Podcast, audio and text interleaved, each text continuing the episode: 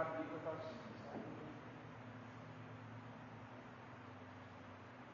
Father, we thank you for the great hymn that reminds us what we might even say the theology of the cross and the great atonement which was accomplished to seal our salvation. We thank you that your Spirit has drawn your church to Christ for your sake and for your glory. Let us come with thankful hearts, constrained by the love of Christ. This is why we come and worship, for what you have accomplished on the cross for sinners like us. And how we thank you we have a great advocate with the Father Christ. You have blessed us with so many spiritual blessings. Help us not to take for granted that which is richly written in the Word of God, that we may apply to our daily lives to be enriched and to contemplate eternity. Help us to love not the world, but to love that which is commanded of Christ, that we may grow in Him, for Him, and through Him. For your sake, we pray in Christ's name. Amen. Amen. May be seated. In our consecutive reading Testament, we come to Song of Solomon, uh, chapter 7. And here in this chapter, uh, the, the writer answers the question that was asked at the very end of chapter 6. Why should you gaze at the Shunammite? Why are you staring at this woman, your beloved? And he answers that question in the opening part of chapter 7. In, in answering that question, he comments about the physical beauty of his beloved. And he admires that and he desires that. Physical beauty and the desire for such is not evil unless you pervert it. It is a gift from God that married couples are to enjoy. And so he looks at his beloved, and as you read down through this, interesting study one day, but as you read down through this, he just admires every part of her and her physical beauty. He takes note of, I believe, her nose, her neck, her legs, everything else. And he desires to enjoy that as a gift from God. And that is not sinful. But at the end of the day, this woman knows she is truly loved. It, it's a love story. And, and what a wonderful testimony that she can listen to her husband and delight that he takes delight in her. And he, she says there, verse 10, I am my beloved's. I'm his. I know he loves me. He cares for me. He desires me. And that's a wonderful thing to have between a husband and a wife. And so some of the things that we will read in this chapter, may, some of them may be confusing. What in the world does he mean by comparing her to whatever he compares her to? Others may seem awkward, but it's all about a married couple enjoying each other. Now, some make it allegorical. This is Christ speaking of his love for his church, and it's certainly an illustration of that. But again, I'm just reminded it's a wonderful love story between a married couple. And if married couples would just enjoy what this couple had, boy, marriage counseling would be a lot less. So follow as I read this chapter. Again, why should you gaze at the Shunammite? How beautiful are your feet in sandals, O princess daughter. The curves of your hips are like jewels, the work of the hand of an artist. Your navel is like a round goblet, which never lack mixed wine. Your belly is like heap of wheat, fenced about with lilies. Your two breasts are like two fawns, twins of gazelle. Your neck is like the tower of ivory. Your eyes are like the pool of Heshbon by the gates of Bath Rabbim. Your nose is like the tower of Lebanon, which faces towards Damascus. Your head crowned like your head crowns you like camel, and your flowing locks of your head are like purple threads. The king is captivated by your tresses. How beautiful and how delightful you are, my love, with all your charms.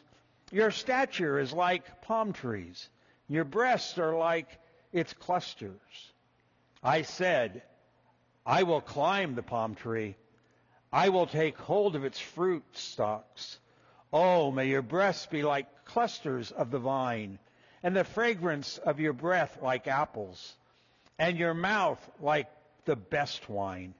It goes down smoothly for my beloved, flowing gently through the lips of those who fall asleep.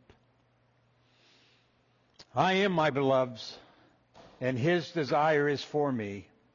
Come, my beloved, let us go into the country, and let us spend the night in the villages. Let us rise early and go to the vineyards. Let us see whether the vine has budded and its and its blossom blossom has opened, and whether the pomegranate have bloomed. There will there I will give you my love.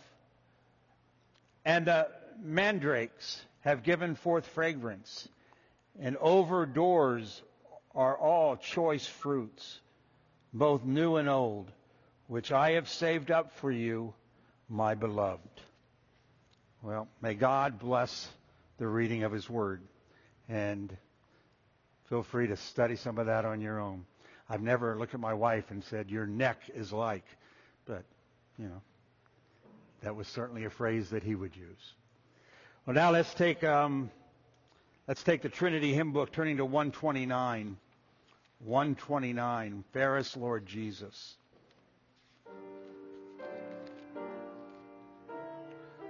Let's stand together, if you're able, as we sing.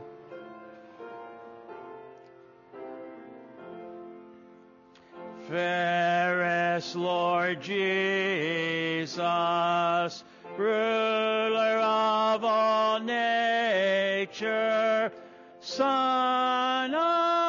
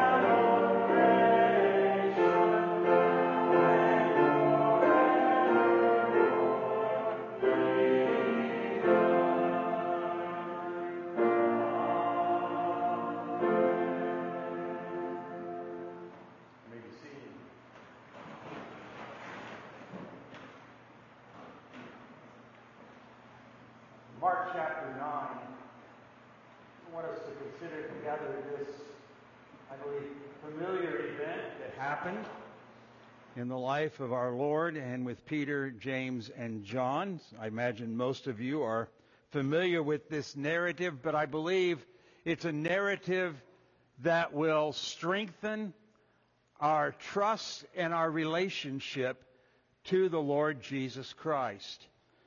It will help us to focus upon Him. And with that, I trust, be encouraged to labor for the advancement of His kingdom. So follow as I read, starting, well, we'll start with verse 1 and read down through verse 8. And Jesus was saying to them, Truly I say to you, there are some of those who are standing here who will not taste death until they see the kingdom of God after it has come with power. And six days later, Jesus took with him Peter, James, and John and brought them up on a high mountain by themselves. And he was transfigured before them. And his garment became radiant, exceedingly white, as no launderer on earth can whiten them. And Elijah appeared to them along with Moses, and they were talking with Jesus. And Peter said to Jesus, Rabbi, it is good for us to be here. Let us make three tabernacles, one for you, one for Moses, one for Elijah. For he did not know what to answer, for they became terrified. Then a cloud formed overshadowing them, and the voice came out of the cloud, This is my beloved Son. Listen to him. And all at once they looked around and saw no one with them anymore except Jesus alone.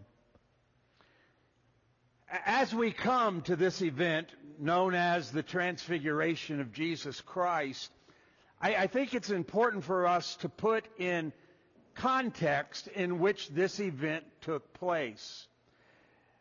There were a couple things that happened earlier that perhaps spoke to Christ's identity and his work.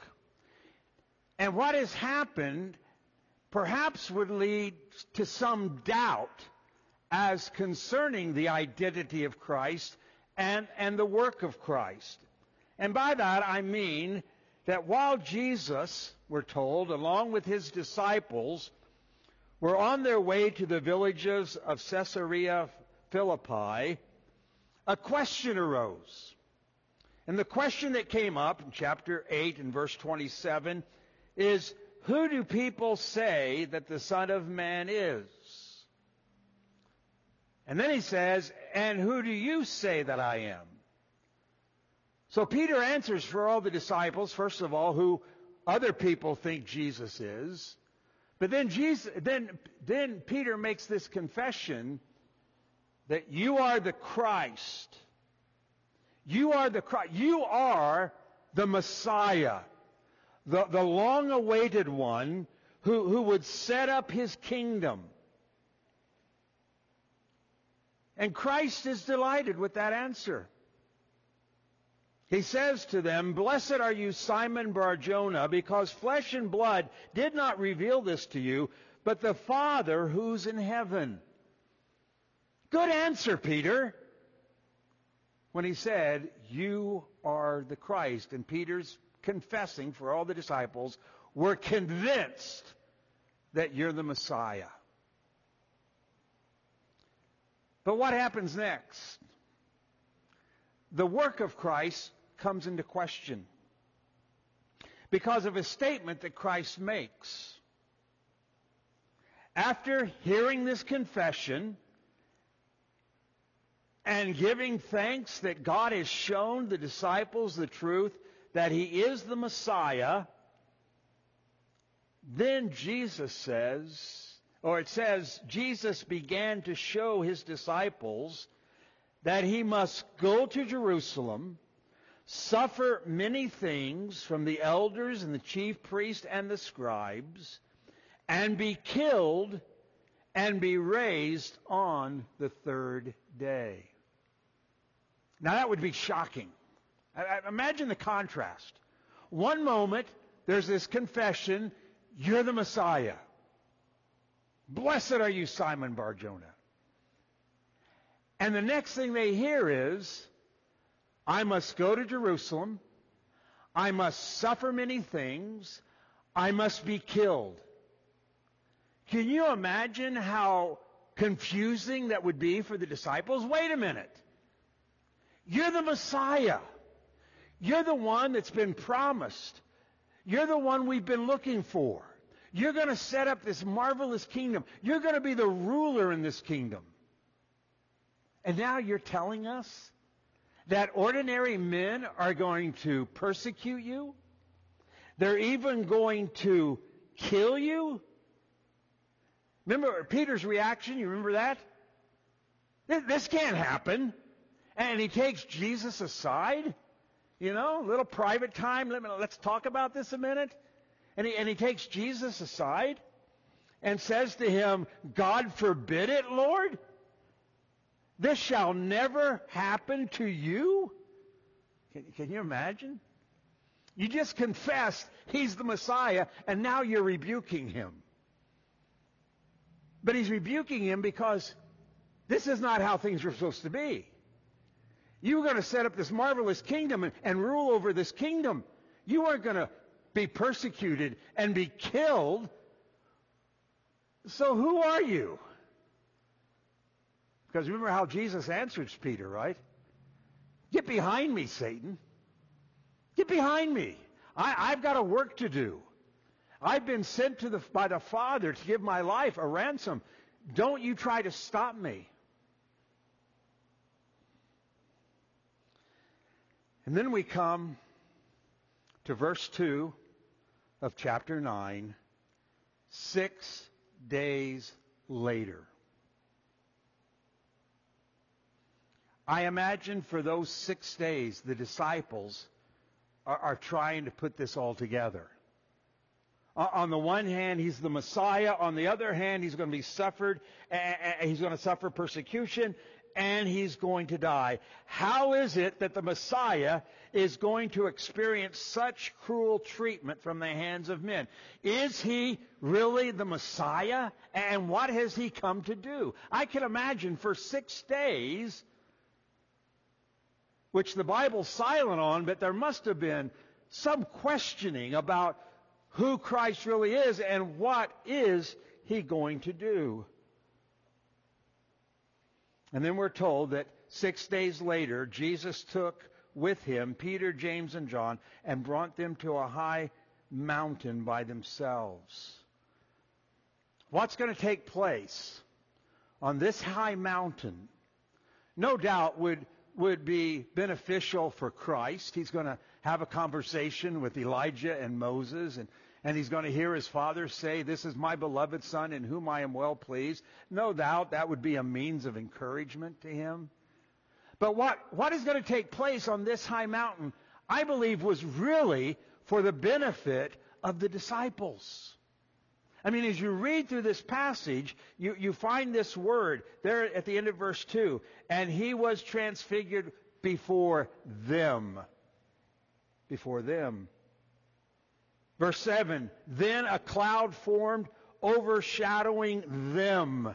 And, they hear this voice that comes out of the cloud. What's about to take place is to benefit these disciples Peter, James, and John. J.C. Ryle says, The heart which had just been saddened by the pain, by the plain statement of Christ's suffering are at once gladdened by the vision of Christ's glory. The hearts that were just saddened by the plain statement of Christ's suffering are made glad by the vision of Christ's glory. And so they're brought to the high mountain, and we read here that he was transfigured before them. What does that mean? He was transfigured before him. Well, means there was a change, an actual change that took place. And this Jesus, who they had followed, now takes off the veil of his humanity and reveals his glory. I, I, don't believe that when it talks about he was transformed, that some light came out of heaven. I believe this transformation came from within. He now shows them who he really is. His, his Godhead that has been veiled throughout his earthly ministry is now revealed in, in a marvelous way. And God's glory is seen in him. Remember when, when the Apostle Paul describes the work of Christ there in Philippians, he says, He emptied himself. What does that mean? It, it doesn't mean he got rid of his Godhead. It doesn't mean he no longer possessed his Godhead. It means it was veiled. So that when Christ walked on this earth, no matter how the artist might depict it, he did not have a glow around him. I mean, that would set him off, right? I mean, if somebody walked in here today and they were glowing, we would say either he's been near a nuclear plant or something else is going on. Christ had no glow about him as far as what man could see. With the eye of man, he looked like a man. He was fashioned like a bondservant. That's what they saw. But now on this high mountain, these three men had the opportunity to see something of the glory of God manifested in this man. What that must have been like, I don't know. I do know in parallel passages that they fell to the ground terrified. Mark records, his garment became radiant, exceedingly white, as no launderer on earth can whiten them. His glory is unveiled. One man has said, This Jesus, whom they had seen walking around every day with human form and characteristic, was none other than the blazing radiance of God veiled. And they saw that. And then, two men from the past, Elijah, along with Moses, appears. And they're talking with Jesus. The, these two men appear in visible form, and apparently in such a way that they are identified. You know, there's, there's questions you might have. How do they know it was Elijah and Moses? We're not told, except in the inspired word. It's, it's Elijah and Moses, and, and they're having a conversation with Jesus Christ. And then the next thing they hear is this This is my beloved Son Listen to him. So, so put this in the context. For six days they've wondered, who is this guy? We, we believe he's the Messiah, but now he tells us he's going to be persecuted and suffered and even be killed. And then they go to the mountain and they see and hear this. And what they experienced on that mountain would no doubt strengthen their faith and trust in the Lord Jesus Christ. And I trust it will do the same thing to us. There, there are three ways that their trust and relationship to Christ was strengthened. Three thoughts about Christ that would give them greater confidence and greater strength to do his work. And I'll just set these before you. I'll open up a little bit, but don't get, I don't want anybody thinking I, I may pass out if we're going to do three. You won't. I won't keep you here that long. Number one, it confirms the identity of Christ. It really confirmed the identity of Christ. Six days ago, Peter says, You are the Christ. He and the other disciples were convinced of that confession. But then, upon hearing the words of Christ concerning the necessity of him to go through these, the suffering and the persecution, perhaps brought doubt about their confession. And as far as we know, it had been six weeks of silence. What Jesus has just said is contrary to everything we thought. We thought this Messiah would come and be a ruler in a kingdom and put all the enemy down and set up a kingdom for himself. What are we to make of this dying and suffering? And here they're given a real vision of who Jesus Christ was. The veil of his earthly appearance is taken away. And for a few moments, God allowed the disciples to see the Lord as he truly is. What a tremendous, awesome, majestic, and glorious sight.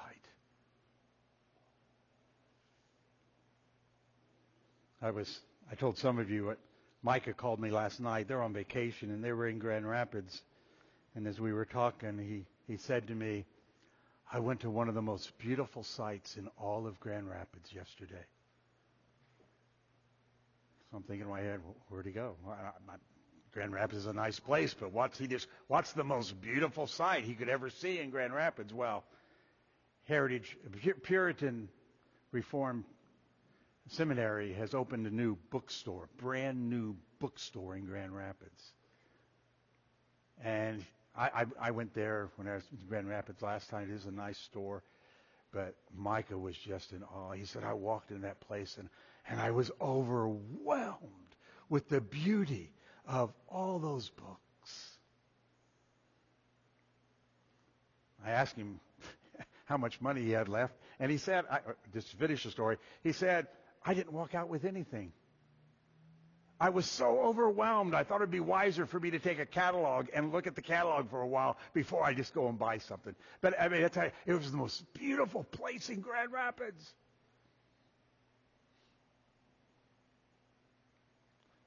Peter, James, and John saw the most amazing, beautiful sight that human eyes have ever seen the glory of Christ revealed. They were given the assurance that the time of the royal garments to be put on had not yet come, but for a glimpse, just, just for a glimpse, you can see something of it. The writer of Hebrews says, We do not see all the things subject to him. He, he, once they looked up again, there was Christ in human form again. But that momentary glimpse was that of what is yet to come. He will be highly exalted.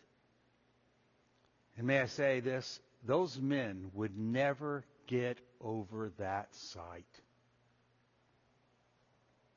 John writes, The Word became flesh and dwelt among us, and we saw his glory, the glory as the only begotten from the Father, full of grace and truth. I believe part of what John is saying there refers to that. We have seen his glory.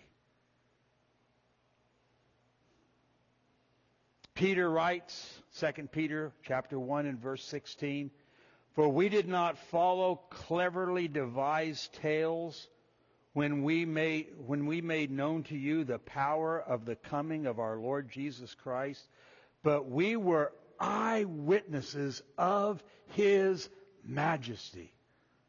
Peter says this isn't a fairy tale. I've seen him in all his glory.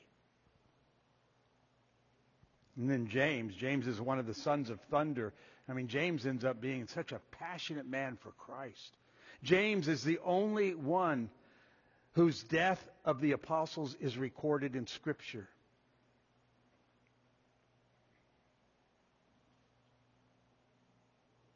The one time that James appears all by himself is in Acts chapter 12 when we read of his death. Because he was a man zealous and ambitious to be used by God as his instrument. Where did that ambition and where did that he had seen the glory of Christ. So this man deserves our devotion, our allegiance, our loyalty, our worship.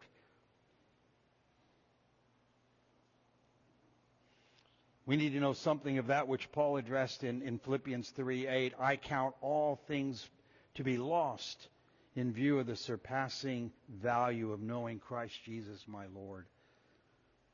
So this, this event on this mountain confirmed the identity of Christ. He is truly the Messiah. Secondly, it confirms the work of Christ. It confirms the work of Christ. The disciples couldn't imagine a suffering and dying Messiah. How, how, how, could that ever be? They thought the Messiah would, would be a triumphant king who would be victorious over all of his enemies. But with this event, the Father confirms the work of his Son. On this mountain, the disciples see two of the greatest figures in history of Israel, Moses and Elijah. These two men represent a summary of the Old Testament for the disciples, the law and the prophet. One man has said they were the living, walking two volumes of the Old Testament. We read here, they were talking to Jesus. How would you like to hear that conversation? They were talking to Jesus. We get to hear it. In Luke chapter 9, let's turn over there. I just want you to see it because, you know, I suppose all of you want to eavesdrop on this conversation, right? Luke chapter 9.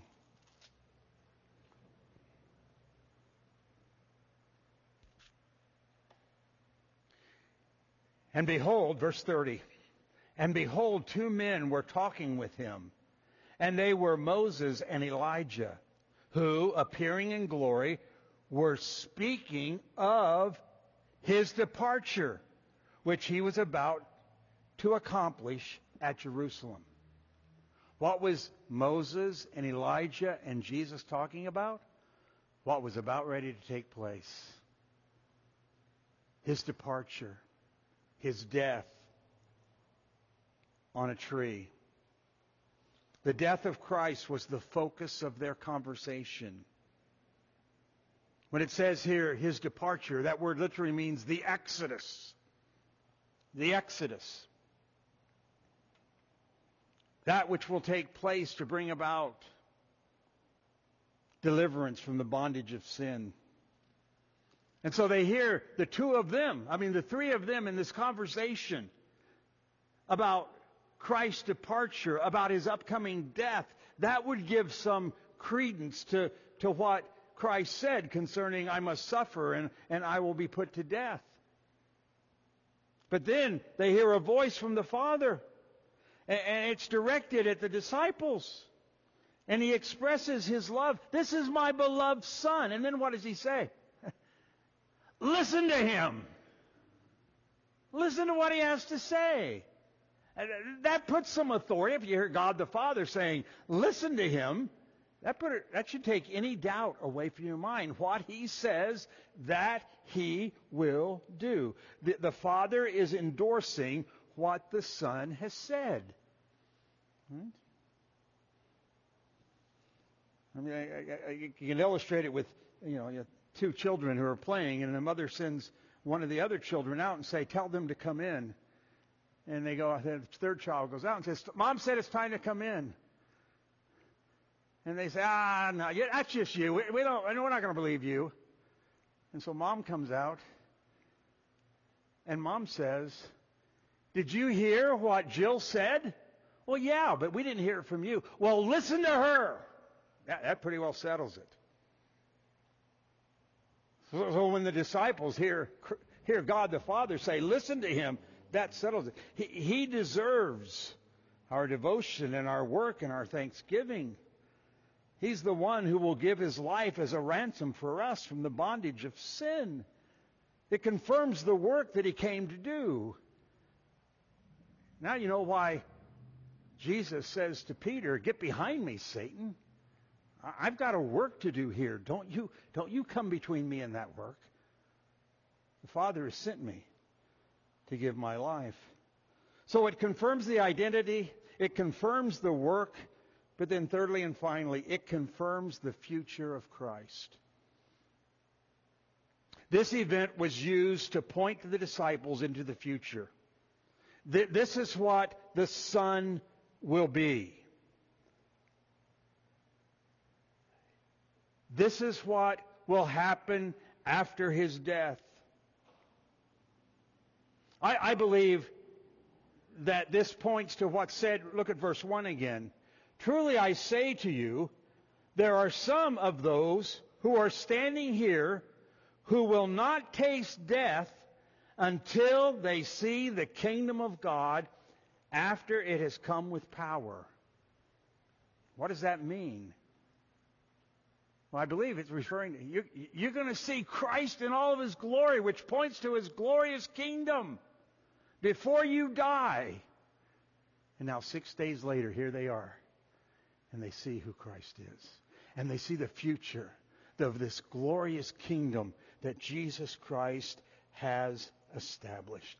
Can, can you imagine how, if you come to understand that, if you come to see the future in light of what you've seen in Christ, His glory manifested, His glory unveiled as it were, and you see Him as He truly is, how that would give you energy for the work for that kingdom. I'm not on a fool's errand.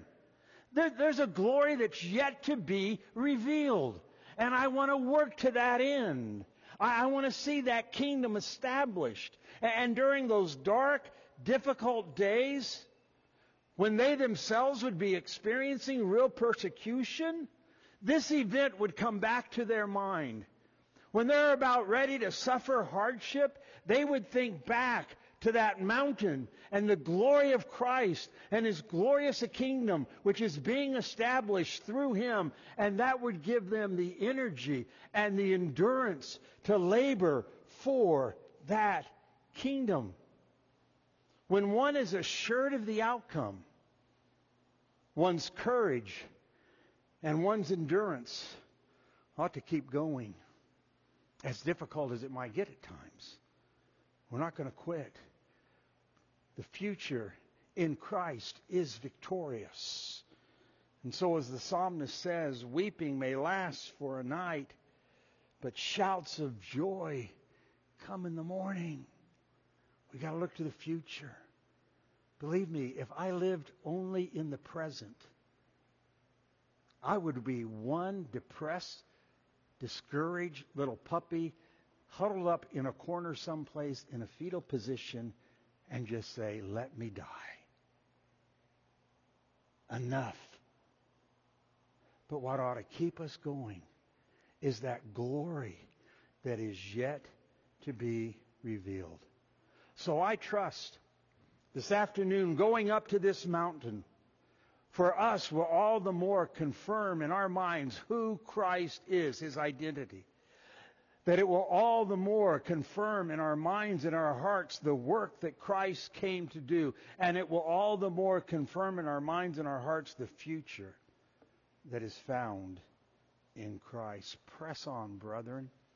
Do not give up. Let's pray.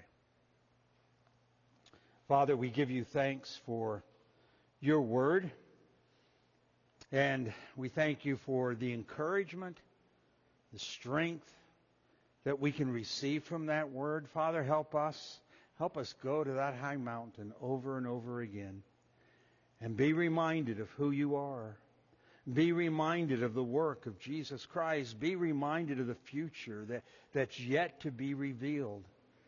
Uh, Father, we, we can talk about all these things, but Father, we pray that these things would be branded on our hearts and minds, that we would press on. And by your grace, persevere and endure all the way to the end. So take your word, bless and use it, we pray, for your glory and honor. So we ask these things in Christ's name. Amen. In closing, take your hymns of grace. Hymns of grace number 184. 184. Behold, come behold the wondrous mystery. 184.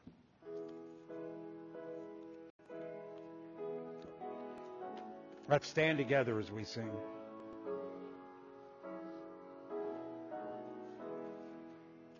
Come behold the wondrous mystery in the dawning of the King.